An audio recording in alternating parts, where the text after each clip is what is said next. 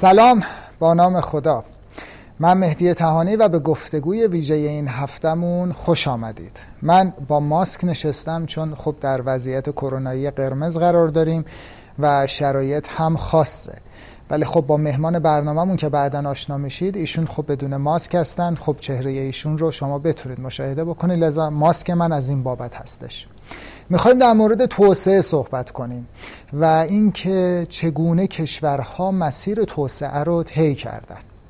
دهه 90 گفته میشه برای اقتصاد ایران دهه سختی بوده. دهه‌ای که ما می‌تونستیم خیلی ازش بهره مند بشیم. اما رشد اقتصادی و سایر آمارهامون نشون میده که به این گونه نبوده و الان سیاستگزاران ارشد کشورمون از این باجرا ناراحتن و دارن گوشزد می‌کنن به مسئولان کشورمون که شاید دیگه سده 1400 شروعش به نوع دیگری باشه. برای اینکه ببینیم در کشورهای دیگه چه اتفاقی افتاده. که تونستن مسیرهای درست توسعه رو طی بکنن در برنامه امروز گفتگوی متفاوتی با یک شخص متفاوت. چون قبلتر این دوست عزیزمون رو در جای دیگری دیده بودیم ولی می‌خوایم بریم با آقای جواد جمالی پژوهشگر اقتصادی همراه بشیم و از ایشون راجع به مسیرهای متفاوت توسعه که کشورهای مختلف پیمودن بشنویم و برامون روایتهای خودشون و مطالعات و پژوهشهای خودشون رو به ما هم بگن. امیدواریم که هم شما هم سیاستگزاران ببینن این برنامه رو و از محتوای اون انشاءالله استفاده مناسب رو ببرن. سلام آقای جوادی آقای جمالی. من چون بهت میگم جواد آقای جمالی خیلی ممنون که در این برنامه هستی. خب راجع به مسیرهای توسعه. می‌خوایم صحبت کنیم. شما یک مدیر دارایی در بازار سرمایه هستید و الان لنز عقبتر گرفتید و می‌خواید یک دید دیگه ای به اقتصاد نگاه کنید و بزرگتر. اگر بخوایم در مورد توسعه صحبت کنیم بهتر از کجا شروع کنیم؟ به نام خدا عرض سلام دارم خدمت شما و همه مخاطبین محترم. ممنون که من در دعوت کردید. اگر بخوام پاسخ سوال شما رو بدم از اینجا می‌تونم شروع کنم موضوع رو که وقتی ما در مورد اقتصاد صحبت می‌کنیم پارامترهای متعددی توی اقتصاد تأثیر گذارن به عنوان مثال نرخ مالیات نرخ بهره حجم نقدینگی میزان تجارت و و و سایر مسائل. اینها عواملی که در اقتصاد اثر مستقیم می‌ذارن. اما خود این عوامل تابع از یه سری شرایط محیطی هن. که اون شرایط محیطی منجر میشه که این عوامل کارکردهای درستی داشته باشن در اقتصاد یا نه کارکردهای نادرست. ما می‌خوام در مورد این عوامل صحبت کنیم که میریم در مسیر توسعه و ببینیم در مسیر توسعه چه اتفاقی افتاده چه اتفاقاتی افتاده و ما حسله اون آیا منجر به این شده که این کارکرد این متغیرها کارکردهای مناسبی داشته باشن یا که نه از مسیر خارج شدن. لذا من یه چارچوبی رو ابتدا به ساکن عرض می‌کنم بعد وارد بحث میشیم و من در خدمت شما. خواهش می‌کنم. الان دست شماست فرمون بفرمایید. خواهش می‌کنم. خب من یه سری متغیرها رو عرض کردم در مورد مباحث اقتصادی ولی حالا بخوایم یه چارچوب کلیتری رو تعریف کنیم. تحلیلگرا صاحب نظران بعضیاشون اعتقاد دارن که وقتی شما می‌خواید در مسیر توسعه قرار بگیرید در مسیر رشد اقتصادی قرار بگیرید نیازمند یه سری عواملید. مثلا شما لازم دارید که منابع طبیعی غنی داشته باشید. درست. یا مثلا یه فرهنگ غنی کمک می‌کنه اینکه شما در مسیر توسعه قرار بگیرید. اما وقتی شما واکاوی می‌کنید می‌بینید که لزوما این دوتا عامل منجر به رشد و توسعه نمیشه. یه جاهایی هست که این دو عامل هست ولی می‌بینید که چرخه چرخه معیوبیه. من یکی مواد غنی بود یعنی مواد منابع طبیعی خب. و دوم فرهنگ. فرهنگ غنی. اگر گفته میشه این دوتا رو یه جایی داشته باشه پیشفرض اینه که می‌تونه توسعه پیدا کنه. یه سری صاحب نظرها معتقد به این موضوع و مواردی که نقض می‌کنه این موضوع رو که خب شما وقتی میرید یه بررسی می‌کنید می‌بینید مثلا تو همین شرایط فعلی کشورهایی مثل ونزوئلا، نیجریه، خود عراق و و و کشورهایی هستن که اینها از لحاظ منابع طبیعی منابع طبیعی غنی دارن ولی در مسیر توسعه قرار نگرفتن. خب.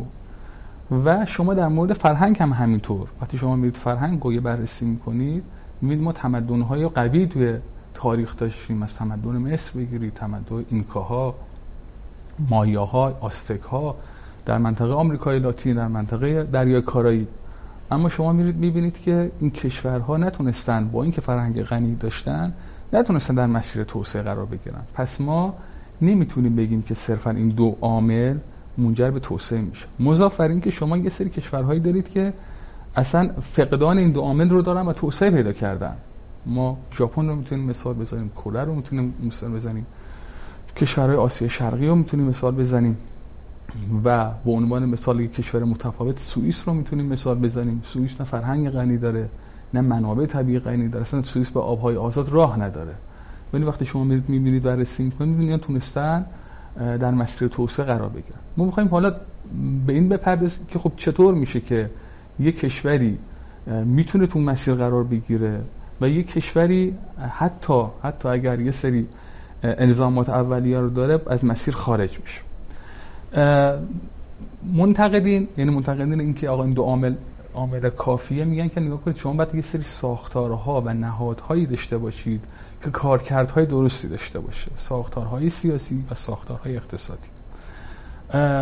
وقتی شما موضوع رو بیشتر باز می‌کنید ساختارهای سیاسی و اقتصادی شما دو شعبه میشن. ساختارهای سیاسی بین شما و داخلی شما و اقتصاد بین شما و اقتصاد داخلی شما. یعنی شما یک کشوری هستید که با دنیا تعامل دارید. خب از لحاظ سیاست بین ساختار باز دارید یا از لحاظ اقتصادی همینطور.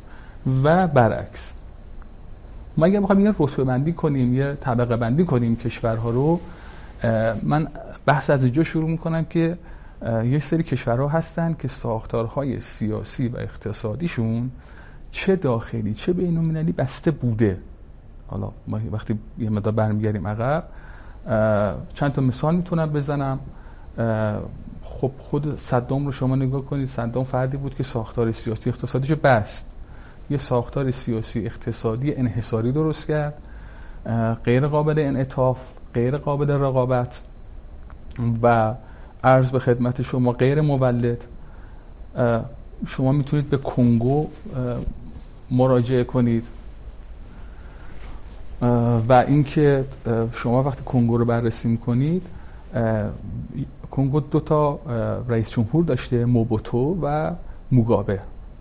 خب کنگو اصلا مستعمره بلژیک هم بوده مدت ها از استعمار بلژیک در میاد استقلال پیدا می‌کنه. این دو رئیس جمهور ساختارهای سیاسی اقتصادیشون کلا میبندن یعنی خیلی تعاملی با جایی خاصی نداشتن. نه در خارج از کشور نه خیلی در داخل. اینجور نبود که مثلا افراد مختلفی در ساختار سیاسی و اقتصادشون مشارکت داشته باشن. نتیجه این رفتار این میشه که کنگو به مدت 20 سال رشد اقتصادیش منفی 3.7 درصد بوده میانگین خب؟ و موبوتو زمانی که حالا خلق قدرت میشه روایت هست که دومین فرد فاسد در دنیا بوده. یا عرض بخواد دومین رئیس جمهور فاسد در دنیا بوده چون 5.5 میلیارد دلار در کشورهای دیگه ایشون برای خودش منابع داشته برای شخص خودش. و من یک کشور دیگر رو هم که بخوام اضافه کنم به این مجموعه فیلیپینه که فردی به اسم مارکوس ایشون هم مدت طولانی رئیس جمهور میشه و ساختارهای سیاسیش رو میبنده اقتصادیش رو هم همینطور. به این نحو که مثلا در داخل ساختارهای اقتصادیش تعداد افراد محدودی که آشنا هم بودن نزدیک بودن به حالا به ساختارهای سیاسی اینها حوزه‌های مختلف در اختیار داشتن. مثلا اگر وام پرداخت می شده اینها وام دریافت می‌کردن. بحث تجارت بوده مثلا چیزی رو حالا کالایی رو تو صد بین المللی می‌خواستن منتقل کنن یه سری افراد خیلی محدود به و نزدیک به ساختار سیاسی بودش. نتیجه این رفتاری میشه که خود فیلیپین هم 20 سال نرخ رشدی اقتصادیش صفر بوده. من اینو بد نیست بگم که شما وقتی به تقریبا اوایل 1970 برمیگردید درآمد سرانه فیلیپین سه چهار برابر تایوان بوده. وقتی میاد جلوتر درآمد سرانه تایوان چندین برابر فیلیپین میشه.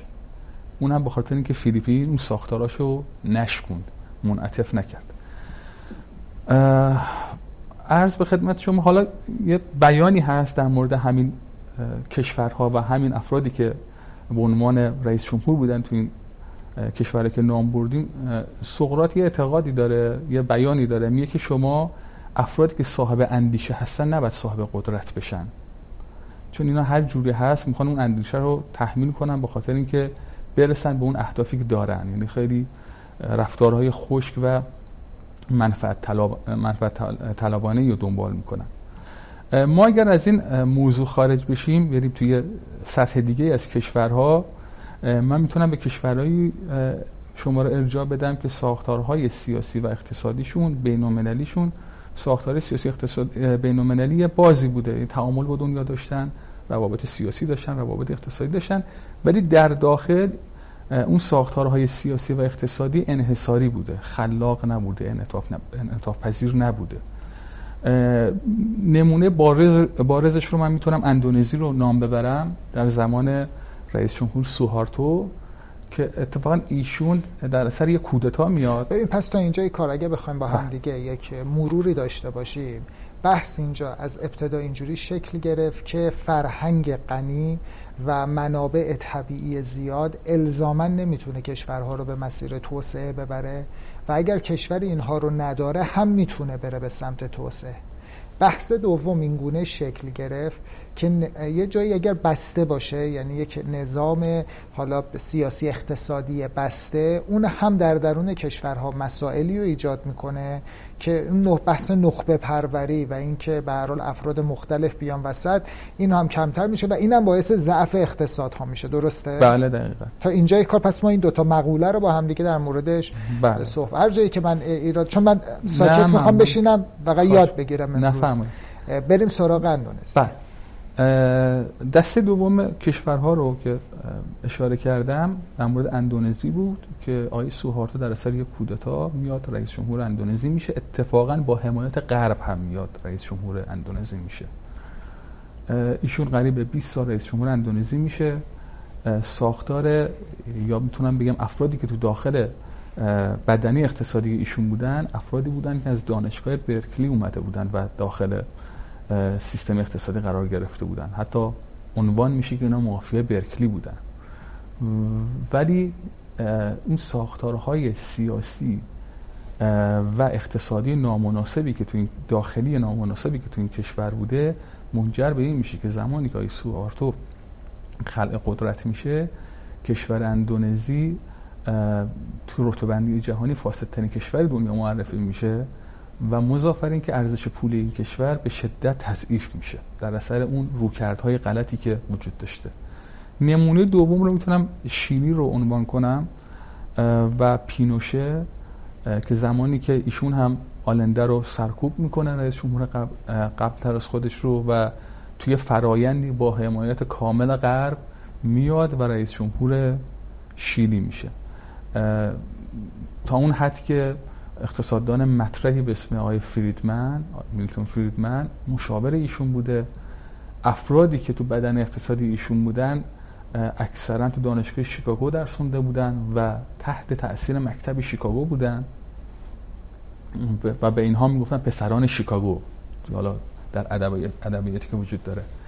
اما اینها هم در نهایت نتونستن در مسیر توسعه قرار بگیرن.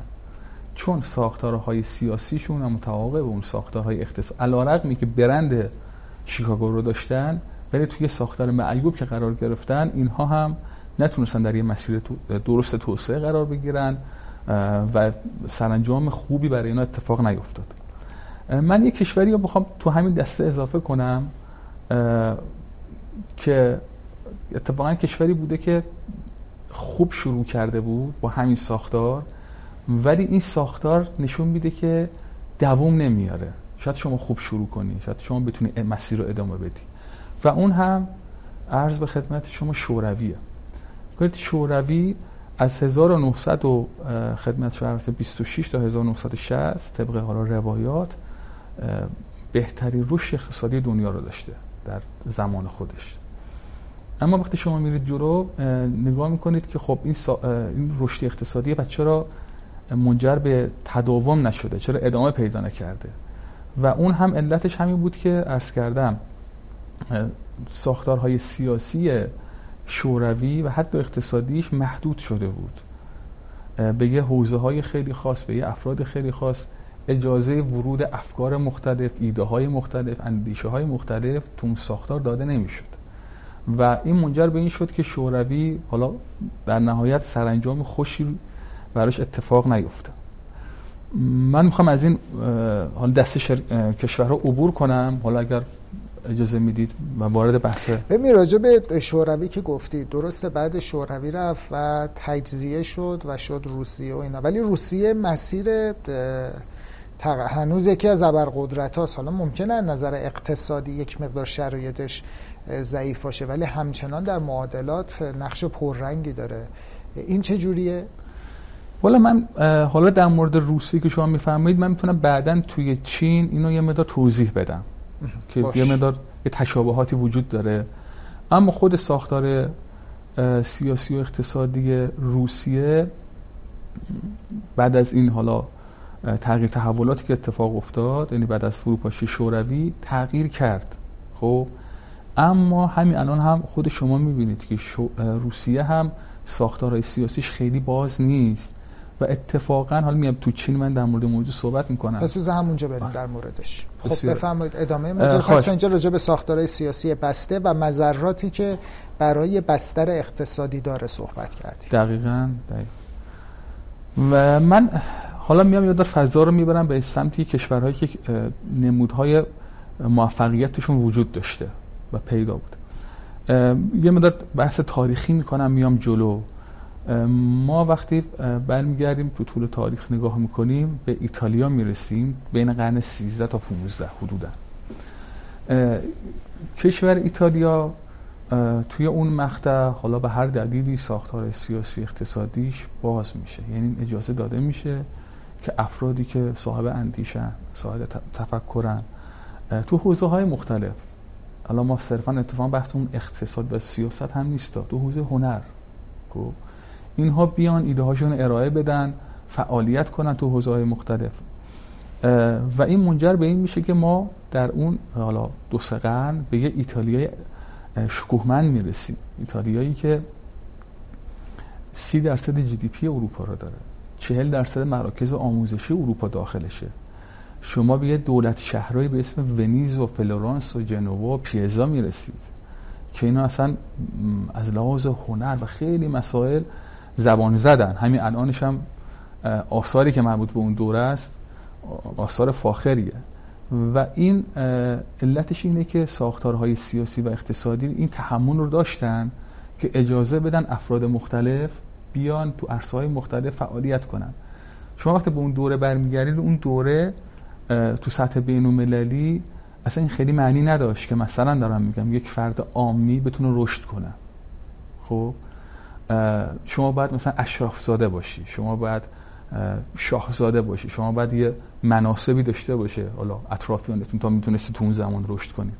اما ایتالیا این ساختار رو میشکونه و من یه داستان کوچیک بگم یه فردی به اسم فرانچسکو دیمارکو اگر اشتباه نکنم اسمش رو. ایشون فرد ضعیفی بوده جز خانواده فقیر بوده. ولی یه زبان زد میشه ایشون که تو اون دوره تونسته به یکی از افراد ثروتمند تبدیل بشه. اونم به واسطه این فضا و تجارتی که رونق می‌گیره. حالا تو همون دوران ما مارکوپولو رو داریم تقریبا که شما می‌بینید که تو بحث حالا جهانگردی و دنیاگردی و بحث تجارت چه اتفاقی میفته توی ایتالیا. باز بخوام تو همین زمینه یه مثال دیگه ای رو عنوان کنم. کشور هلند رو می‌تونم اضافه کنم. که کشور هلند هم در قرن 17 هم گل سرسبد اروپا میشه. و علتش رو هم تغییر ساختارها بوده. به چه نحو؟ هلندی ها حالا یه فتوحاتی داشتن میرن اندونزی رو حالا به هر ترتیب تحت استعمال خودشون در میارن کمپانی به عنوان کمپانی هند شرقی ایجاد می‌کنن. و فضا رو برای تجارت مهیا می‌کنن. هلندی ها تو اون مقطع خب تو سطح تجارت خیلی پیشرفت می‌کنن. تجارت ادویه که توی اروپا هم طرفدار داشته از طریق هلندی انجام می‌شده. حالا من می‌خوام مثلا دستاورد این رو عنوان کنم. این باز شدن فضای تجارت منجر به این میشه که صنعت دریانوردی و کشتیرانی هلند به شدت پیشرفت می‌کنه. چون اینها قرار بود از یه نقطه دوری از اروپا مسافرت کنن و سفر دریایی کنن به شرق آسیا. این نیازمند به این داشت نیازمند این که تو اون دوران شما یه کشتی های واقعا مدرن بسازی نسبت به زمان خودت. چون کشتی ها نمی‌تونست این همه مسافت رو طی کنه. و این منجر به این میشه که منجر به این شدش که صنعت دریانوردی و تکنولوژی اونها هی روز به روز پیشرفت کرد من یه, اون، یه مطلبی اینجا اضافه کنم. نکنید کشورهایی که میان و این ساختارها رو باز می‌کنن حالا من در مورد هلند یه مثالی زدم در اثر این باز شدنه خلاقیت به وجود میاد. یعنی شما میری دنبال یه خلاقیتی که بتونی مثلا قطب نمای کشتیت رو ارتقا بدی. خب بتونی مقاومت کشتی رو افزایش بدی. حالا من یه بسته کلی تر میگم می‌کنم وقتی شما وارد خلاقیت میشید خلاقیت منجر به تخریب یه سری عوامل میشه. چی رو می‌خوام عنوان کنم؟ مثلا ما همین تو دنیای امروزی خودمون ما یه فضای مجازی داریم که شما مثلا می‌تونید وارد شید برید مثلا بلیت رزرو کنید. درست؟ این منجر به این شده که آژانس ها و اون مکانهای فیزیکی تخریب بشن. یه خلاقیتی به وجود اومده و این منجر به تخریب شده.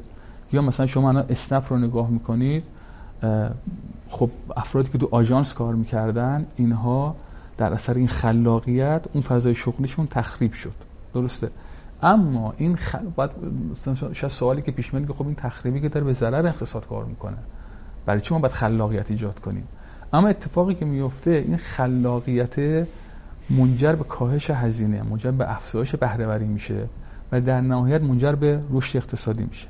این یه تئوریه که شخصی به اسم آقای شومپیتر این رو مطرح می‌کنه اقتصاددان معروفی که جایزه نوبل گرفته که حالا creative destruction تخریب خلاق. اصلا این عنوانی که و شما وقتی می‌بینید می‌بینید این تخریب خلاق کجا می‌تونه اتفاق بیفته؟ تخریب خلاق تو فضاهای اقتصادی سیاسی باز می‌تونه اتفاق بیفته. توی مثلا اون کنگویی که عرض کردم یا کشورهای اون تو این اتفاق نمیفته باز یه مثالی بخوام خیلی کوتاه عنوان کنم. مثال ژاپن رو می‌تونم عرض کنم خدمت شما که ژاپن تقریبا تو 1650 تا 1850 حدودن یه سلسله بود سلسله شوگان. اینها حاکمیت ژاپن در اختیار اینا بوده. اینا ساختارها رو بسته بودن. به این نحو که اصلا اجازه مراوده با خارجیان نمی‌دادن. حتی تو بحث دینی هم مثلا مسیحی ها رو میکشتن. یعنی اینقدر ساختار بسته بودن. بعد از شوگان امپراتور میجی میاد و در رأس قدرت قرار می‌گیره. زمان امپراتور میجی فردی به اسم فرمانده پری از آمریکا میاد برای مذاکره با ژاپنی ها و این بار میجی درا رو نمیبنده. میگه من می‌خوام با شما یه تعاملی داشته باشم. و این منجر به این میشه که اینها تو حوزه های مختلف وقتی ساختاراشون رو باز می‌کنن بتونن با دنیا تعامل داشته باشن. یه هیئتی داشتن به نام هیئت هیئت ایواکورا. اینها رو ارسال می‌کنن کشورهای مختلف که ازشون بیاموزن که تو اروپا داره چه اتفاقی میفته و رشد ژاپن از زمان امپراتور میجی شروع شد که اون ساختارها شکسته شد ساختارهای بسته و رفتش به سمت اینکه حالا ساختارهای باز سیاسی و اقتصادی اتفاق بیفته. خب بسیار عالی. پس تا اینجا کار راجع به ساختارها صحبت کردیم و اینکه نمونه های موفق توسعه با هم دیگه رفتیم جلو درسته؟ دقیقا. ادامه بده. خواهش می‌کنم. البته ما یه لول نهایی هم داریم که هنوز در مورد اون صحبت نکردیم بهش می‌پردازیم. باز تو همین مسیر من یه مقایسه می‌تونم انجام بدم بین دو کشور کاستاریکا و گواتمالا که هر جفتشون 1826 از استعمار اسپانیا تحت استعمار اسپانیا خارج میشه و شما همین الان آمار و ارقام اقتصادیشون رو نگاه می‌کنید کاستاریکا به مراتب از گواتمالا تو شرایط مناسب تری قرار داره حالا جی دی پی نمی‌دونم و سایر مسائل علت رو میرید بررسی می‌کنید ببینید که کاستاریکا مدت هاست به این نتیجه رسیدی که اینم داخل پرانتز بگم که اقتصاد هر دو کشور کشاورزی توش نقش مهمی داره. مخصوصا صنعت قهوه. شما وقتی اینا همسایه بله همسایه. بله بله. حالا من گواتمالا میام کاستاریکا تو منطقه هندوراس هست تو منطقه نیکاراگوه هست. ولی این دو کشور همسایه یعنی چند دو کشور هست تو اون منطقه که توی اونها کاستاریکا یه نمونه خوب موفقیته. خب مدت ها قبل به این نتیجه رسیده بودن که ما باید مثلا تو زمینه کشاورزی نباید چارچوب سفت و سختی تعیین کنیم. این اجازه رو به کشاورزها بدیم که خودشون بیان و متناسب با حالا منافعی که دارن فعالیت کشاورزیشون انجام بدن. ولی خب توی گواتمالا این اتفاق نیفتاد و ساختارهای اقتصادی سیاسیشون منجر به این نشد که فضای کشاورزی باز بشه. فضای کشاورزی تحت تاثیر همون ساختارهای بسته قرار گرفت و نتونست اون خلاقیت لازم ایجاد بشه برای اینکه صنعت کشاورزی رشد کنه و منجر به این شد که یک کشور متفاوتی به اسم کاستاریکا ایجاد شد و یک کشوری که ضعیف موند به اسم گواتمالا و اینجا می‌خوام شما رو ارجاع بدم به اون بحث اولیه که دو تا کشور که منابع طبیعی یکسان دارن توی از لحاظ فرهنگی توی سطحی هستن یکیشون می‌تونه توی شرایط خوب قرار بگیره و یکی درجا می‌زنه یا پس رفت می‌کنه. علت چیه؟ علت همون ساختارهاست. ساختارهایی که تونسته این شرایط رو شکل بده من یه نمونه تاریخی دیگه هم اگر اجازه بدین عنوان کنم اون هم آلمانه. نکنید آلمان بعد جنگ جهانی اول زمان ویلهلم دوم که اینها شکست می‌خونن تو جنگ جهانی اول و طبق معاهده ورسای قرار میشه که یه خسارتی رو پرداخت کنن به فرانسه. دچار مسائل اقتصادی میشن. کسری بودجه و مسائل عدیده اقتصادی یه دوره بدی رو اینها داشتن. میان جلوتر مسائل تا یه حدی حل و فصل میشه. یه دوره تحت عنوان جمهوری وایمار شکل می‌گیره. توی جمهوری وایمار یه قشر تحصیل کرده عرض به خدمت شما خلاق توی جامعه شکل می‌گیره. گناه ساختارها به نحویه که این اجازه رو میده که شما اگر فرد فردی هستی که حالا استعداد داری هوش داری می‌تونی کاری انجام بدی و توانایی داری این اتفاق برای شما بیفته و شما برید و رشد کنید.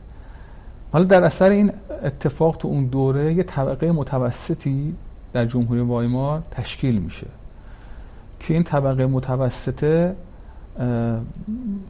سهم خواهی می‌خواسته بکنه مطالبه گری می‌خواسته بکنه. اما یه عده بر نمیتابیدن. اون یه عده کیان؟ افرادی که در دوران صدر اعظم بیسمارک اینا فئودال بودن. و قدرت خب چشمگیری داشتن و نگران بودن که نکنه در اثر ایجاد طبقه متوسط من طبقه فئودال برش قبلی ما نداشته باشم. منافعم به خطر بیفته. زمین هام شاید حتی از دستم گرفته بشه. دیگه برای من کسی کار نکنه. اینها این نگرانی جدی رو داشتن و بر نتافتن طبقه متوسط رو. و سعی کردن یه ساختار شکنی انجام بدن و رفتن سراغ هیتلر. فردی که بیاد و این ساختارها رو تغییر بده. البته امیدوار بودن یا تصورشون می‌کردن که هیتلر یه آدمیه که تبعیت می‌کنه. ولی خب هیتلر یه آدمی بود که با یه مباحثی اومد ولی در ادامه راه خودش رو رفت و اون قشری هم که فکر می‌کردن با از بین بردن طبقه متوسط می‌تونن به جای برسن اتفاق اونها آسیب دیدن. یعنی از لحاظ اقتصادی دچار مشکلات شدیدی شدن. باز من تو این زمینه می‌خوام چین رو عنوان کنم. ببین قبل از اینکه بری سراغ چین چون در صحبتات بود اینجا دو تا خط رو ما داشتیم. یکی دو تا کشور همسایه گواتمالا و کاستاریکا رو نام بردی که با هم همسایه بودن. قاعدتا فرهنگ احتمالا خیلی نزدیکی با هم داشتن. احتمالا همزبان بودن. و جفتشون هم گفتیم مستعمره اسپانیا بودن. بله. ولی مسیرهای متفاوتی رو طی کردن. پس این وسط جدای از اون که منابع طبیعی و فرهنگ غنی الزاما شرط توسعه نیست این همسایه بودن هم می‌تونه مسیرهای متفاوتی رو بده مثل کره شمالی و کره جنوبی. درسته؟ دقیقا ما مثال های متعددی داریم. شاید تو خود حوزه خلیج فارس هم این مثال ها رو داریم. زیاده تو خود. اروپا هم داریم تو عرض بخد شاید خود آمریکای لاتین هم داشته باشیم بالاخره خود برزیل توی اون منطقه کشوریه که نسبت به بقیه شرایط بهتری داره ولی تو منطقه داریم کشوری که شرایط مناسبی نداره برای شما درست یعنی شرط همسایگی و هم منطقه بودن لزوما خب اخیرا هم یه من اظهار نظر شنیدم فکر کنم از آقای هاشم پسران بود. اگر اشتباه نکنم شایدم اشتباه بکنم که ایشون ابراز نگرانی کرده بود راجع به ایران که طبقه متوسط داره از بین میره و داره به طبقه فقیر و غنی تبدیل میشه و این ممکنه یک از نظر اجتماعی آسیب هایی ایجاد بکنه. الان شما آلمان رو مثال زدید که طبقه متوسطش از بین رفت و بعدم آسیب هایی ایجاد شد. نمونه های دیگه ای هم داریم؟ من یه نمونه دارم که می‌تونم اینجوری بگم که بریتانیاست و این یه پکیج کاملی از همه ساختارهای باز رو داره. اگر صلاح بدید اینجا عنوان می‌کنم اگر نه چون این دیگه به نظر من حد اعلای اون اتفاقاتی که می‌تونه برای کشور بیفته پس بذاریم سر جای خودش. آره احتمالا بریتانیا نمونه موفقته. نمونه موفقه که تونستین حالا ساختارها رو تغییر بده در پس بریم سراغ چین و گفتی روسیه هم تو همینجا میگی کانسپتشون شبیه هم بله. بله. نکات وقتی ما چین رو بررسی می‌کنیم یه ذره باز تاریخی نگاه می‌کنیم چین تو محدوده قرن 13 تا 15 یه سلسله به اسم سلسله سونگ تحت حالا امپراتوری چین در, در اختیار اینها بوده. اینها ساختارهاشون ساختارهای مناسبی بوده اجازه تجارت می‌دادن. عرض به خدمت شما تحمل اینو داشتن که افراد مختلف بیان و تو فضاهای اقتصادی و سیاسی مشارکت کنن و کلا دوره پر رونقی داشته. بعد از این سلسله سلسله به اسم مینگ میاد و این سلسله فضا رو تغییر میده. خب خیلی موارد رو یعنی موارد تجاری رو و اقتصادی رو می‌بره داخل دربار. و در اختیار خودش قرار میده. مثلا تو مقطع تجارت نمک ظاهرا مهم بوده توی اقتصاد چین و دوره قبلی این تجارت نمک در اختیار افراد دیگه هم بوده ولی در اون دوره میاد محدود میشه. و وقتی بررسی می‌کنید می‌بینید خب یه دوره که باز از راز اقتصادی چینی ها تو دوره قبلی چینی ها هم و بالاتر از اروپای آن زمان بودن و در دوره مین این اتفاق به نحوی شکل می‌گیره که چین ضعیف میشه در اثر اون ساختارهایی که ترسیم میشه و ترسیم شده بود. حالا برمیگردیم به چین مثلا یکصد سال گذشته. از ماو شروع می‌کنیم که ماو عرض به خدمت شما اعتقاد داشت که ما باید در زمینه کشاورزی به یه ابرقدرت در دنیا تبدیل بشیم. وقتی شما میرید جلوتر نتیجه این حالا ایده و تفکر رو می‌بینید می‌بینید که در اثر یه سری اشتباهات نه تنها قدرتی در کشاورزی دنیا نمیشن بلکه سی تا چهل میلیون نفر در اثر قحطی در چین کشته میشن. عجب. بعد خب حالا می بررسی می‌کنید خب چی شد که قرار بود یه چیزی بشیم یه چیز دیگه شدیم و این همه ما باید هزینه دادیم ارز به خدمت شما وقتی شما به ما نگاه می‌کنید ما فردی بود که ساختارهای سیاسی و اقتصادیش بسیار بست. یعنی اجازه ورود هیچ فکری هیچ تفکری رو نمی‌داد. وقتی در جلسات جلسه تشکیل می‌شد همه افرادی که اون جلسه بودن تقریبا هر چیزی که ما گفت تایید می‌کردن. حالا اینجا میگن که دو تا خطا اتفاق میفته. یکی اینکه وقتی همه اعضا همه افرادی موضوع رو تایید می‌کنن شما دچار خطای تایید میشی. این فکر کنید داری درست میگی. همه دارن تایید می‌کنن دیگه. و یه موضوع دیگه توهم کنترله. فکر می‌کنی که نشستی وقتی همه میگن که نه شرایط مثلا خوبه عادیه فلان شما فکر به همه کنترل داری. این دو تا عامل منجر به این شد که اینها اشتباهات خودشون رو متوجه نشن. و اتفاقی که باز می‌تونم عنوان کنم اینه که چون حالا فرد اقتدار گرایی بوده ما او و عرض کردم که خب خیلی تحملی نداشتی که بخواد حرف متفاوتی رو بشنوه. من خواهم اینو یه مبحثی کوچیکی باز کنم که بیشتر توضیح بدم این موضوع رو. نگاه کنید وقتی ما صحبت می‌کنیم در مورد سازمان ها اصلا بحثمونم صرفا عالم سیاست نیست. اتفاقا عالم اقتصاده. یا حوزه های دیگه. می‌کنید ما یه دونه کالبد شخصی داریم یه کالبد سنفی داریم. ما یه دونه سازمان داریم یه دونه مدیر سازمان داریم. مدیر سازمان یه فرده یه شخصه. یه کالبد شخصی داره. سازمان یه کالبد سنفی داره یه کالبد سازمانی داره. وقتی شما در یه مجموع اقتصادی. فرد یا کالبد شخصی از کالبد سنفی و سازمانی جلو می‌زنه اون سازمان نمی‌تونه عمر دائمی داشته باشه. چون فرد بالاتره از سازمان. شما به خاطر اینکه یک سازمان دائمی داشته باشی تو هر حوزه تو حوزه هنر تو حوزه ورزش یه مدیر ورزشی نباید بالاتر از مثلا یک سازمان ورزشی قرار بگیره. اگر این اتفاق بیفته شما دچار خطا میشی همین خطاهایی که عنوان کردم و نمی‌تونه سازمانتون عمر دائمی داشته باشه. پس لازمش اینه که کالبد سازمانی بر کالبد شخصی غلبه کنه وگرنه سازمان نمی‌تونه عمر دائمی داشته باشه. و ما او هم نتونه سازمانش تداوم داشته باشه عمرش. چون این کالبد شخصی و صنفی رو توضیح دادم به چه نحوه قرار. حالا من باز یه نمونه ای بخوام عرض کنم توی اقتصاد نگاه کنید اپل با استیو جابز شناخته می‌شد. هنوزم استیو جابز رو همه می‌شناسن و اپل رو هم می‌شناسن. ولی وقتی ایشون فوت کرد اپل به کار خودش ادامه داد. شما وقتی فورد رو نگاه می‌کنید و کمپانی های یه سری کمپانی های عرض به خدمت شما خودروسازی رو نگاه می‌کنید. تو خود ایتالیا هم هستن. اینا کمپانی که خب خانوادگی بودن. ولی اینجوری نبوده که فرد غلبه کنه بر سازمان. و این شرط بقاشون بود که اپل مونده فورد مونده و امثال هم خدمت شما عرض شود که حالا من ما رو عبور می‌کنم. یعنی ما که فوت می‌کنه. بعد از ما دنگ شاپنگ میاد. 1976 حدودا.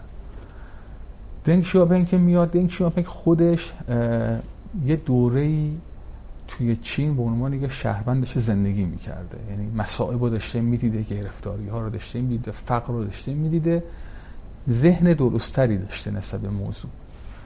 ایشون وقتی میاد حالا در مستند قدرت قرار می‌گیره این تفکر رو داشته که ما به خاطر اینکه بتونیم حفظ کنیم خودمون رو و ادامه بدیم باید یه تغییرات بدیم. نکنید شما شرط لازم اینی که یه تغییری رو ایجاد بدی ایجاد کنید. شرطش اینه که شما اصلا قبول کنید شرایط فعلی شرایط مطلوبی نیست. من, با... من باید اینو تغییرش بدم. می که مطلوب نیست سخته که شما قبولش بکنید. و خب دیگه شما بخواید عرض کنم بخاطر خودش توی جامعه داشته زندگی می‌کرده و شرایط محیطی رو می‌دونسته آشنا بوده و این تغییرات رو شروع می‌کنه. ابتدا به ساکن ایشون میاد کن حزب کمونیست رو حفظ می‌کنه. یعنی نمیاد ببخشید کودتا درست کنه یا بخواد براندازی بکنه. اصلا حزب کمونیست حفظ میشه اما یه حزب کمونیسم شایسته سالار ایجاد میشه. افرادی که توانیش رو نداشتن قدرتش رو نداشتن خارج میشن از حزب. و دیگه حزب شروع می‌کنه به یه پوس انداختن. و افرادی که اتفاقا توانا بودن و خارج از حزب بودن به حزب اضافه میشه. دنگ شیاپنگ از لحاظ اقتصادی میاد یه منطقه ویژه اقتصادی در منطقه گواندونگ ایجاد می‌کنه شنزن. و اونجا این اجازه رو میده که فضای اقتصادی باز بشه. کاملا همین کار رو می‌تونم بگم تو بوق و کرنا نمی‌کنه. یه نمونه آزمایشی بوده براش. یعنی تصورشون بوده که حالا ما این نمونه آزمایشی رو بریم جلو ببینیم. اصلا درسته یا غلطه؟ یه چیزم اضافه کنم. چین هم من یادتون باشه خاطرتون باشه عرض کردم امپراتور میجی یه هیئتی به نام ایواکورا رو فرستاد کشورهای مختلف. خب چین هم همین کارو کرد. دنگ شاپنگ همین کارو کرد. یه سری هیئت رو فرستاد ژاپن اروپا و سایر کشورها. و وقتی دستاوردهای اونا رو دید و خودش هم حالا توی اون طبقه ضعیف جامعه رفته بود زندگی کرده بود به این نتیجه می‌رسید که واقعا باید مسیر رو تغییر داد. ما باید بشیم ژاپن مثلا. ما باید بشیم کشورهای قدری که هستن. به خاطر همین یه حزب کمونیست شایسته سالار رو ایجاد کرد که بیا تحول ایجاد کنه. اومد گواندونگ رو انداخت شنزون رو انداخت و دید جواب داره می‌گیره. دید که یه سری از چینی هایی که حالا به هر ترتیب زمان او به خاطر اون فشارها چین رها کرده بودن اینها برمیگردن. و منطقه تجاری حالا شنزن تقویت میشه. شنزن می‌کنه 300 هزار نفر جمعیت داشت. حالا من دقیقش الان نمی‌دونم ولی به 14 15 میلیون نفر می‌رسه. اینقدر رونق تو این, تو این شهر اتفاق میفته بعد که نمونه موفق رو می‌بینن میرن سراغ این که اینو توسعهش بدن. چهار... این چقدر زمان طول کشید؟ من می‌تونم بگم 1980 شروع شد. خب؟ و ادامه پیدا کرد دیگه. یعنی ابتدا به ساکن 1980 بود. 2000 به بعد 2010 دیگه این قشنگ دیگه خودشو داشت نشون می‌داد توی اقتصادی. 20 سال. 20 شما بگید 20 سال تو به بهرهوری برسه. به بهرهوری برسه منظورم که واقعا دیگه تو اقتصاد یه قدرتی شد دیگه شنیزن عرض شود که چینی ها سی سال با غرب هیچ ارتباطی نداشته حالا میگم غرب صرفا غرب نبوده ها. اصلا با, با کسی ارتباط نداشته یعنی ما او صرفا با استالین ارتباط داشت. با جای دیگه ارتباط نداشت. بعد از سی سال این اتفاقات میفته اینا میرن بازدید می‌کنن جاهای مختلف رو. عرض کردم یا مناطق ویژه اقتصادی رو توسعه میدن. حتی با توسعه زیر ساختاشون شبکه ریلیشون شبکه جاده ایشون و و و اینا میان. یه سری مناطق و پارک های صنعتی هم داخل کشور. این دیگه از اون مناطق ساحلی خارج میشن من داخل کشور. و این منجر به این میشه که خب الان داریم می‌بینیم که کشور چین با داره چه عظمتیه. حالا بخوام یه مثال ارز کنم. یعنی یه مثال که یه عددی بگم به شما. زمان دنگ یعنی ابتدا به ساکن که دنگ شوپنگ میاد در اون حالت اولیه چین حجم تجارت خارجیش 14 میلیارد دلار بوده. ژاپن 140 میلیارد دلار بوده. ده برابر ژاپن 10 برابر چین بوده. ولی ظرف واقعا شاید 30 سال 40 سال این تحول ایجاد میشه و چینی ها می‌تونن عرض به خدمت شما خب جلو بزنن از این فضا. اما حالا در مورد روسیه هم صحبت کردیم می‌کنه دیگه نگرانی جدی که خیلی ها مطرح می‌کنن. من من جاهای مختلف خوندم. یعنی از فوکویاما شما بگیرید از عرض به خدمت شما عجم بگیرید عرض به خدمت شما دایمون بگیرید و افراد دیگه. اینا میگن که الان امتحان بزرگ چین اینه که طبقه متوسط شکل گرفته. این طبقه متوسط به خاطر این اصلا فهوای طبقه متوسط می‌خواد طبقه متوسط شکل می‌گیره می‌خواد بقا پیدا کنه. بیا رفاهی نمی‌خواد رفاه شاید دست بده. خب؟ و به خاطر همین میاد مطالبه گری می‌کنه. چون می‌دونه اگر مطالبه گری نکنه احتمالا این امتیازات ازش گرفته میشه. خب الان میگن اون آزمون سخت چین اینه که آیا چین با طبقه متوسط خودش کنار میاد یا نه؟ یه حزب کمونیست شایسته سالار اتفاق افتاده. رشد اتفاق افتاده. حتی توسعه هم اتفاق افتاده. ولی نتیجه این توسعه طبقه متوسط است. و این رو حالا باید بریم جلوتر. یه سری تردید دارن میگن نه چین این رو قبول نمی‌کنه و طبقه متوسط حالا یا بر علیه چینه یا ضعیف میشه. یه سری میگن نه چین تا به این تا اینجاش هم خیلی خوب کار کرده این هم پشت سر می‌ذاره. این قضیه قضیه نیست که نتونه باهاش کنار بیاد. یعنی اینجا بحث اینه که آیا می‌تونه طبقه متوسط رو به بقاش ادامه بده یا نه؟ اینجوریه الان؟ دقیقا. دقیقا. می‌کنید الان من فرمایش شما رو که طبقه متوسط میشه موتور. موتور محرک شما. برای اینکه شما مسیر رو بتون ادامه بدید. اگر این موتور خاموش بشه مثل زمان وایمار شما دچار مشکلات میشی. از مسیر خارج از ریل خارج میشی. الان هم موضوع همینه که این موتور طبقه متوسطه روشنه و بعد ببینیم آیا در ادامه این موتور روشن میمونه یا نه. اما من عرض کردم تو توی خلال صحبت هم بریتانیا رو اگه بخوایم به عنوان یه نمونه عنوان کنیم که یه مسیری رو رفته و همه این فرایندها رو طی کرده واقعا نمونه مطلوبیه. نکنید بریتانیا در قرن 18 هم در سر همون انقلاب صنعتی و ماشین بخار و همه این حرفات تحولات شروع میشه. قبل از اون لردها و بارونها و شاهزاده ها و یه سری مناسب این شکلی اینها کاملا اشراف داشتن به همه چی. فعودال ها و اما در سر انقلاب صنعتی اتفاقی که میفته و در سر حالا اون ماشین بخاری که ایجاد میشه یه سری کارخانجات نساجی مشخصا تو بریتانیا به وجود میاد و رونق پیدا می‌کنه. کارگرایی که توی زمین های فئودال ها کار می‌کردن از زمین ها میان داخل کارخونه ها تعداد زیادی از افراد میان در محیط کارخونه با همدیگه آشنا میشن رابطه ایجاد می‌کنن. توی محیط بسته تعامل با همدیگه یه لحظه آب بله بله. خب داشتیم راجع به بریتانیایی صحبت می‌کردیم که بعد اینا احمد چون توی اروپا تاونی میاد و اون تاون بخشی از اروپا رو از بین می‌بره بخشش میمونه اون بخشی که سالم میمونه میشه اروپای یعنی بخشی که در امان میمونه از تا اون میشه اروپای شرقی اون بخشی که تا حدودی از بین میره میشه اروپای غربی و اون بخش توسعه تو اروپای غربی میاد که بریتانیا هم در واقع اونجا قرار گرفته بوده. من در مورد تا اون یه توضیح بدم. با در اصل این بیماری خب خیلی افراد تلف میشن. اتفاقا این یه عاملی میشه که فئودال ها حالا چون خیلی از افراد از بین میرن قدرت فئودال ها کم میشه. چرا؟ چون فئودال ها الان به قول ماها دستشون میره زیر سنگ کشاورزا.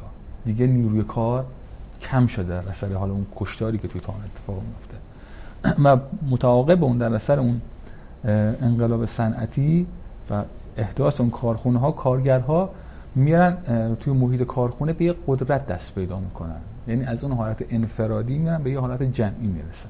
و این قدرت درست میشه. خب اینا در اثر این قدرت یه سری درخواستا داشتن. مثلا حقوق ما رو زیاد کنید ساعت کاری ما رو کم کنید اون سختی ها کاهش پیدا کنه. و حالا این هم یه آزمون بوده برای افرادی که تو انقلاب صنعتی صاحب کارخونه بودن که یه عده از همینا همون فئودال ها بودن که به این نتیجه می‌رسن دیگه حالا ما مثلا تجارت و داشتن صنعت نساجی بهتر از کاشتن خود پنبه است صنعت ریسندگی سود، سودش بیشتره منفعتش بیشتره. و حالا اینها وقتی قدرت این کارگرها رو می‌بینن دو تا کار می‌تونستن بکنن. یا میگن نه ما با افزایش حقوق شما مخالفیم. امتیاز بهتون نمیدیم. یا نه میگن قبول. اما که قبول نمی‌کردن اتفاقی میفته در سر اون اتحادی که شکل گرفته بود قدرتی که داخل کارگرها بود اینها دست از کار میکشیدن. کارخونه میخوابید. اون موقع خود حالا اون فرد کارخونه دار طبقه کارخونه دار می‌فهمید که اگر به اینها رسیدگی نکنه خودش داره متضرر میشه. پس قبول می‌کنه که اون امتیازات رو بده. در اثر این امتیازاتی که داده میشه طبقه متوسط شکل می‌گیره. یه افرادی که درآمدشون میاد بالا سطح رفاهشون میاد بالا و اینها دوست دارن که سطح رفاهشون رو حفظ کنن. حالا دفعه قبل یه سری مطالبه گری اقتصادی داشتن. حالا میگن نه ما فراتر از این می‌خوایم. ما می‌خوایم در پارلمان ما هم نماینده داشته باشیم. ما هم در انتخابات شرکت کنیم. خب؟ باز اینجا دو تا اینا مسیر رو می‌تونستن انتخاب کنن. یا اینکه نه به طبقه متوسط نبگن یا اینکه نه ما شما قبول نمی‌کنیم و این یه حالا باشگاه خصوصیه شما نباید بیاید. یا اینکه نه ما مشکلی نداریم. اتفاقا اگر شما بیاید اینجا هم شما تقویت میشید هم ما تقویت میشیم. این یه نمونه موفقه که بریتانیا پذیرفت که طبقه متوسط بیاد جون بگیره و اون انقلاب صنعتی محصلش و دستاوردش میشه که خب واقعا بریتانیا قدرتی میشه برای خودش و ابر قدرت میشه در سطح بین‌المللی خب محتوا تموم شده؟ من اون مواردی که می‌خواستم ذکر کنم رو امیدوارم چیزی از قلم ننداخته باشم عنوان کردم. اگر بخوای خلاصه بگی که چه پیامی این موارد شما می‌تونه برای اقتصاد ایران داشته باشه؟ بخوای بولتوار یا موردی بگی؟ درست. نو کنید ما یه سلسله کشورهایی رو شروع کردیم با یه تقسیم بندی و دیدیم چه اتفاقات خوب یا بدی می‌تونه بیفته. و منوط به اینه که ساختارهای شما تو همه حوزه من بازم عرض می‌کنم اقتصادی و سیاسی نیست. ما تو حوزه ورزشمونم من اعتقاد دارم حوزه ورزش من حوزه ورزش بدی نیست. خوبه. چون ما توی مسابقات بین المللی و محافل دیگه عنوان های خوب عنوان خوب به دست میاریم. یه قسمتیش همینه. ما اون مسیر رو که طی می‌کنیم به یه سری کشور رو که می‌رسیم می‌بینیم شما هر چقدر برید به سمت اینکه ساختارهاتون رو توی حوزه های مختلف بتونید باز کنید در نهایت موفق میشید. من یک دو تا نمونه وطنی بگم. ما تو همین چند سال گذشته یه دهه گذشته حالا دو دهه گذشته یه سری شرکت هایی داشتیم و داریم که اینها با فضاسازی که شد و اجازه داده شد که اینها بیان و فعالیت کنن مشارکت کنن تونستن یه شرکت های بسیار قوی و موفقی باشن. ما عرض به خدمت شما ماموت رو داریم. توی صنعت بانکداریمون بانک خاور میانه رو داریم. تفاوت مثلا بانک خاور میانه با جاهایی که ساختارها همچنان بسته است و انتصاب ها شما می‌بینید خیلی مبتنی بر تخصص نیست نخبگری نیست. یا عرض به خدمت شما تو حوزه همین شغل خودمون نهادهای مالی. ما تو نهادهای مالی نهادهای مالی موفقی داریم. و شما وقتی میرید کنکاش می‌کنید ببینید اتفاقا اینها در اثر یه ساختار اقتصادی اتفاق افتاده که اجازه داده اینا زمینش رو فراهم کردن که اینا بیان و وارد گود بشن. و اگر ما از این نمونه ها زیاد داشته باشیم می‌تونیم بریم به سمت اینکه موفقیت ها رو به دست بیاریم. نگاه کنید من یه مطلبی رو اضافه کنم. من یه فردی که مالا خودم عرض می‌کنم. مثلا فرض کنید به شیرینی علاقه مندم که شیرینی زیاد بخورم. خب حالا شیرینی رو می‌خورم. ولی این علاقه من و اینکه عقل من میگه آقا اینو شما بخور اشکال نداره کافی نیست. شما بری ببینی که نظام پزشکی به چی میگه. میگه آقا که شما زیاد شیرینی مصرف کنی مضره به بدنت آسیب میریزه و مشکلات زیادی به وجود میاره. خب میگم من می‌تونم یه رفتار فردی داشته باشم یه تصمیم فردی داشته باشم یه تصمیم داشته باشم برگردم به سمت متخصصا. ببین ما یه رفتار عقلانی داریم یا رفتار اوغلایی داریم. هر چقدر حجم رفتارهای اوغلایی افزایش پیدا کنه رو زمین های مختلف شما میرید به این سمت که می‌تونید موفق تر بشید. حالا رفتار اوغلایی کجا شکل می‌گیره؟ جایی که شما ساختارها رو باز کنید. اجازه بدید متخصصا بیان اجازه بدید افرادی که زبدن بیان و این اتفاق منجر به این میشه که توی حوزه مختلف شما بتونید تصمیمات درست و به جای بگیرید.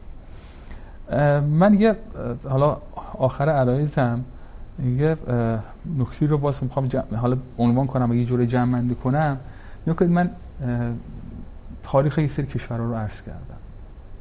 من بریتانیا بیشتر حالا اینجا تمرکز می‌کنم و اشاره می‌کنم که بریتانیا می‌تونه ساختاراشو باز نکنه و هم روند رو بره. یه فردی هست به نام آقای روسلینگ یه کتابی داره حالا به عنوان کتاب آینده نگری. ایشون اونجا مطرح می‌کنه که ما چیزی به اسم غریزه سرنوشت نداریم. سرنوشت نوشته شده نیست. سرنوشت باید ساخت. ایشون خودش سوئدیه. عنوان می‌کنه که در قرن 18 هم سوئد از افغانستان و لستوی فعلی شرایط بدتری داشته. ولی میره به سمت اینکه شرایط بسیار عالی پیدا می‌کنه. میگه ما نباید اینجوری فکر کنیم که چون الان ما مثلا یک کشور خوبی یک کشور بدیم سرنوشتمون اینه که ما همینجوری بد میمونیم. و برعکسش هم هست. می‌کنید آرژانتین در قرن 19 هم همپای اروپا بوده. اصلا یه سری از ایتالیا مهاجرت می‌کردن به آرژانتین. از ایتالیا می‌رفتن آرژانتین. خب؟ اما اینجوری نبودی که مثلا ما بگیم چون آرژانتین قرن 19 هم خوب بود پس دیگه خوبه. خب میگم اون ساختارهای شما ساختارهایی که شما دارید می‌تونه شما رو در مسیر غلط یا درست قرار بده. شما رو از یک عدم موفقیت به یک موفقیت برسونه و برعکس شما رو از یک موفقیت به عدم موفقیت. خب جواد چی شد؟ شما یکی از مدیران دارایی بازار سرمایه هستی دیگه به دقایق پایانی برنامه‌مون نزدیک میشیم. علاقه من شدی به این که بری پژوهش کنی در اقتصاد. من به من داشتی مستندات رو نشون می‌دادی. از سال 84 تا الان دارید این کار رو انجام میدی. هم یه مقدار راجع به اون منابعی که الان صحبت کردیم با هم بریم و هم چی شد که رفتی به این سمت که این سمت رو هم بری نگاه بکنی. خواهش می‌کنم. نگاه کنید من رشته دانشگاه اقتصاده توسعه هم خوندم. خب این بالاخره یه تمیه که تو من وجود داشت. و این که به عنوان فرما شما عنوان فعال بازار سرمایه همیشه اعتقاد داشتم که ما و سایر دوستانمون به درستی داریم صورت مالی رو تحلیل می‌کنیم تجزیه می‌کنیم. اوضاع بنگاه ها و شرکت ها رو داریم رصد می‌کنیم. خب؟ من این رو مثل یه خلبانی می‌بینم که می‌خواد هواپیماش رو توی باند فرودگاه فرود بیاره. در شب. شما وقتی در شب می‌خوای هواپیما رو بیاری توی باند فرودگاه لازمه که چراغ های باند فرودگاه برای شما روشن باشه وگرنه شما نمی‌تونی فرود مناسبی داشته باشی. شاید هم سقوط کنی. من این مباحثی که مربوط به صورت های مالی هست رو و خیلی هم بهش اعتقاد دارم مثل چراغ های یه سمت باند فرودگاه می‌دونم. که شما اگر خیلی تحلیلگر خوبی باشی چراغ های یک سمت فرودگاه برای شما روشنه. اما باید ببینی آیا در درک درستی شما داری نسبت به سایر مسائل جدا از بحث صورت های مالی یا نه؟ نسبت به موضوع اقتصاد چشمانداز اقتصاد روی کردی که تو اقتصاد وجود داره یا نه؟ و این به نظر من منجر به این میشه که شما بتونید یه فرود مناسب داشته باشید. حالا من یه مثالی ارز کنم. ما خیلی از شرکت ها رو داشتیم که شما وقتی برمیگردی ده سال پیش صورت مالیشون مشکلی نداشته که اتفاقا خیلی هم خوب بوده. ده سال پیش چی؟ پنج سال پیش. خب؟ اما وقتی میایید جلوتر می‌بینید که اینها واقعا دچار مشکلات عدیده شدن و فاصله گرفتن. و من اعتقاد دارم قسمتی از این مشکلات برمیگرده به اینکه اون ساختارها داشت اینها رو به مسیر غلط می‌برد. به عنوان مثلا نیروگاه های ما. شما در صنعت نیروگاهی ساختارهای تصمیم گیری غلط بود و شما رو برد بگه تو اون مقطع شما شاید درک درستی نداشتی چون صورت های مالی داشت. شما یادتون هست که مپنای زمانی چه سهم بله. قوی بود تو بازار ما. من از این مپنا اخابر همراه. بله خود صنعت بانکداری بله. خاطرتون باشه. و موارد متعدد. اینم اضافه کنم که ما یه عرض به خدمت شما یه ایده ای هست به اسم فیزیوکرات ها اینها اعتقاد دارن که عوامل طبیعی عوامل داخل طبیعت اینا به هم دیگه متصلن مجزا از هم نیستن. شما اگر دی اکسید کربن زیاد مصرف می‌کنی اینجوری نیست که فکر کنی مثلا اثراتی نداره تبعاتی نداره. نه. شما دی اکسید کربن اینجا زیاد مصرف می‌کنی آبهای اقیانوس جای دیگه گرم میشه. آبزیان از بین میرن. خب؟ ارزم اینه که اینها به هم متصلن و من بازار سرمایه رو هم اینجوری می‌بینم که یه سری عوامل زنجیروار با هم متصلن و ما باید نسبت به اون مسائل یه شناختی داشته باشیم. بسیار عالی. در مورد منابع میگی که دیگه خواهش می‌کنم. والا تعداد کتاب هایی که حالا من می‌تونم ارجاع دادم صحبت هامو بهش به نظرم شاید 15 تا 20 تا بود ولی من سعی می‌کنم فکر می‌کنی بیننده خوبه برن بیشتر عمیق‌تر من سعی می‌کنم اهمش رو عرض کنم خدمت شما.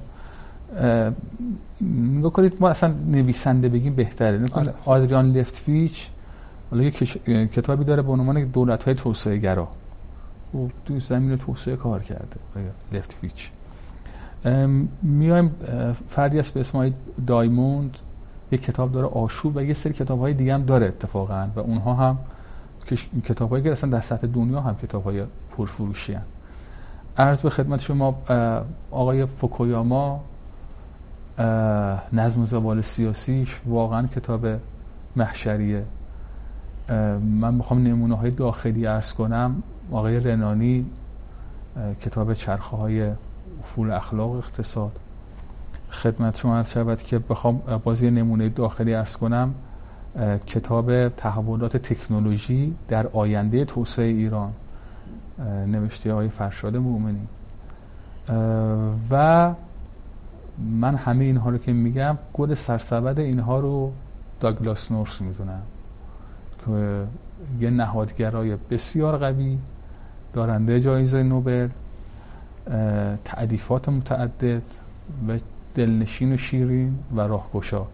که من حالا کتاباش عنوان نمی کنم حالا یکیشو میگم در سایه خشونتش به نظرم کتاب قابل تعمدی ما نشد که در مورد هویت صحبت بکنیم و نهادگرایی. چون این دوتا حالا قبل از برنامه هم, هم صحبت می‌کردیم خودش مقوله خیلی مفصلیه. درست. و میطلبه که حالا بعدها احتمالا در موردش بیشتر صحبت بکنیم. فقط یه جنبه کوچیکی در مورد توسعه و روایت ها رو مطرح کردیم. بله دقیقا.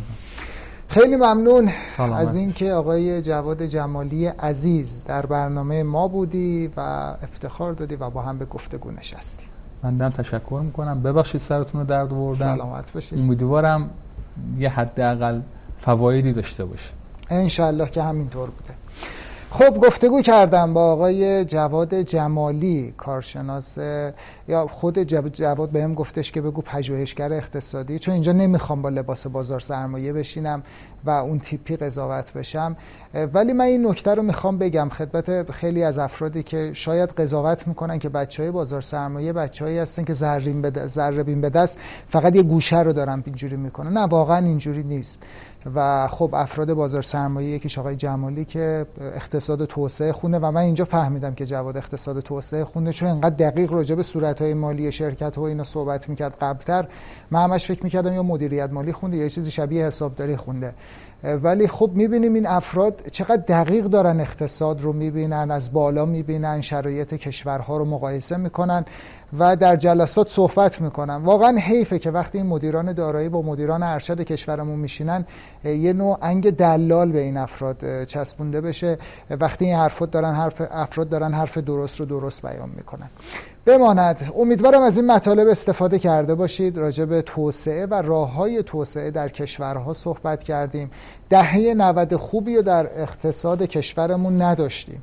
ولی امیدوارم با تمهیداتی که اندیشیده میشه این سال 1400 و سالهای بعدی اون که در دولت 13 هم, هم حالا حداقل چهار سال اولش قرار گرفته سالهایی باشه که ما اقتصاد بازتری رو داشته باشیم.